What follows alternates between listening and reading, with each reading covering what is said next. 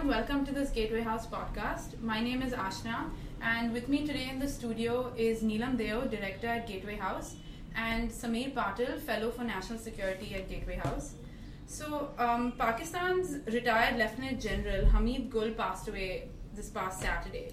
Uh, he served as the head of the ISI for two years, from 1987 to 1989 he was known for his uh, hardline right wing views and also for things like nurturing militants in Kashmir, in Punjab, in Afghanistan, as well as having close ties with the Taliban. So, Sameer, uh, let me start with you. Can you tell me something more about Hamid Gul, his activities, and especially from the India Pakistan point of view? Uh, so, uh, when you talk about the involvement of the Pakistan and its deep state in promoting cross border terrorism in India, Hamid Gul was the clearest manifestation of that. Uh, he was driven by the belief that religion should be at the core of a strategy and statecraft against countries like India and the United States. Uh, and he came to head the Pakistan Army, uh, uh Pakistan Army's ISI at a very critical juncture uh, in the Afghan war uh, in the late 1980s. Uh, so when the United States was disengaging from the region after the withdrawal, uh, I mean almost the beginning of the withdrawal of the Soviet forces from Afghanistan, Hamid Gul conceived the strategy of thousand cuts against India, which President Zia would have implemented. So, as a part of that strategy, they, basically they launched a proxy war against India by diverting the Afghan Mujahideen towards uh, Pakistan's eastern border, towards uh, border uh, on the Jammu and Kashmir front, and they also lured some of the dissatisfied Kashmiri youth to launch attacks against India in the Kashmir Valley. And as a part of that strategy, then they also propped up some of the groups fighting in Punjab, which were demanding a separate state for the Sikhs, uh, Khalistan. So, with complete diplomatic, logistical, as well as the financial support, the terrorism in Kashmir and Punjab was, in a sense, you know, they posed a biggest security challenge for India's law enforcement agencies, and that was, I think, you know, summarized as a legacy of uh, Lieutenant General Hamid Gul. So, Neelam, actually, would you like to add something to that, especially the United States angle in this? Hamid Gul was uh, emphatically an anti US believer. So, what do you think his contribution was to the US Pakistan relationship? You know, the question of whether he was anti American or pro American depends on which phase of the relationship you're looking at. Because uh, Hamid Gul uh, and uh, the uh, US administration, particularly with the assistance of some of the uh, members of the US Congress, like Charlie Wilson, actually uh, created uh, the Taliban in uh, uh, in Afghanistan. They they promoted the, the Mujahideen to fight against the Soviet Union. they were very friendly as long as their agenda coincided.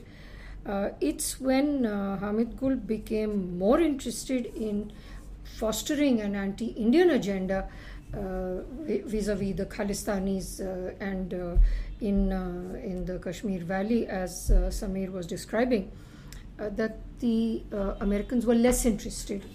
Uh, even though there was quite a lot of support in the U.S. Congress for the Khalistan uh, agenda, and particularly again with uh, with the closeness that uh, Charlie Wilson had at the time with the proponents of Khalistan in the US Congress.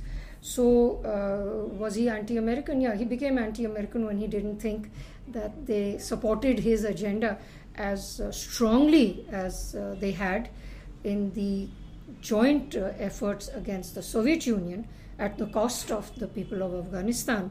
Uh, but he, he changed his mind afterwards, and he remained a die-hard and vocal uh, anti-Indian uh, position uh, till the very end. So, um, I mean, Sameer, you touched upon this a little bit, but thinking about Hamid Gul and the legacy he's left on what the ISI is today, uh, do you see, you know, do you see that changing in the future? What do you think the ISI will look like? Um, no, because the two factors that, that is using religion and seeking parity with India through a proxy war, these are the two key elements of Pakistan ISI strategy against India, and they still remain in place. So, therefore, I do not see any uh, transformation occurring, uh, at least uh, in the recent future. Plus, the approach which was spawned by Lieutenant General Hamid Gul of disting- distinguishing between a good terrorist and a bad terrorist is now completely embodied by top brass of the Pakistani military and the civilian leadership that matters. So that approach persists, and therefore I do not see any change happening. You know, in fact, it's important to recall at this moment that whereas the uh, Prime Minister of Pakistan, Nawaz Sharif, is projected as a person very interested in business, which he is, he's interested in his own business, but he was a protege of uh, then President uh, Ziaul Haq, together with whom uh, Hamid Gul had uh, actually generated all these anti Indian uh, positions. So I think it always helps to remember the history of the people concerned.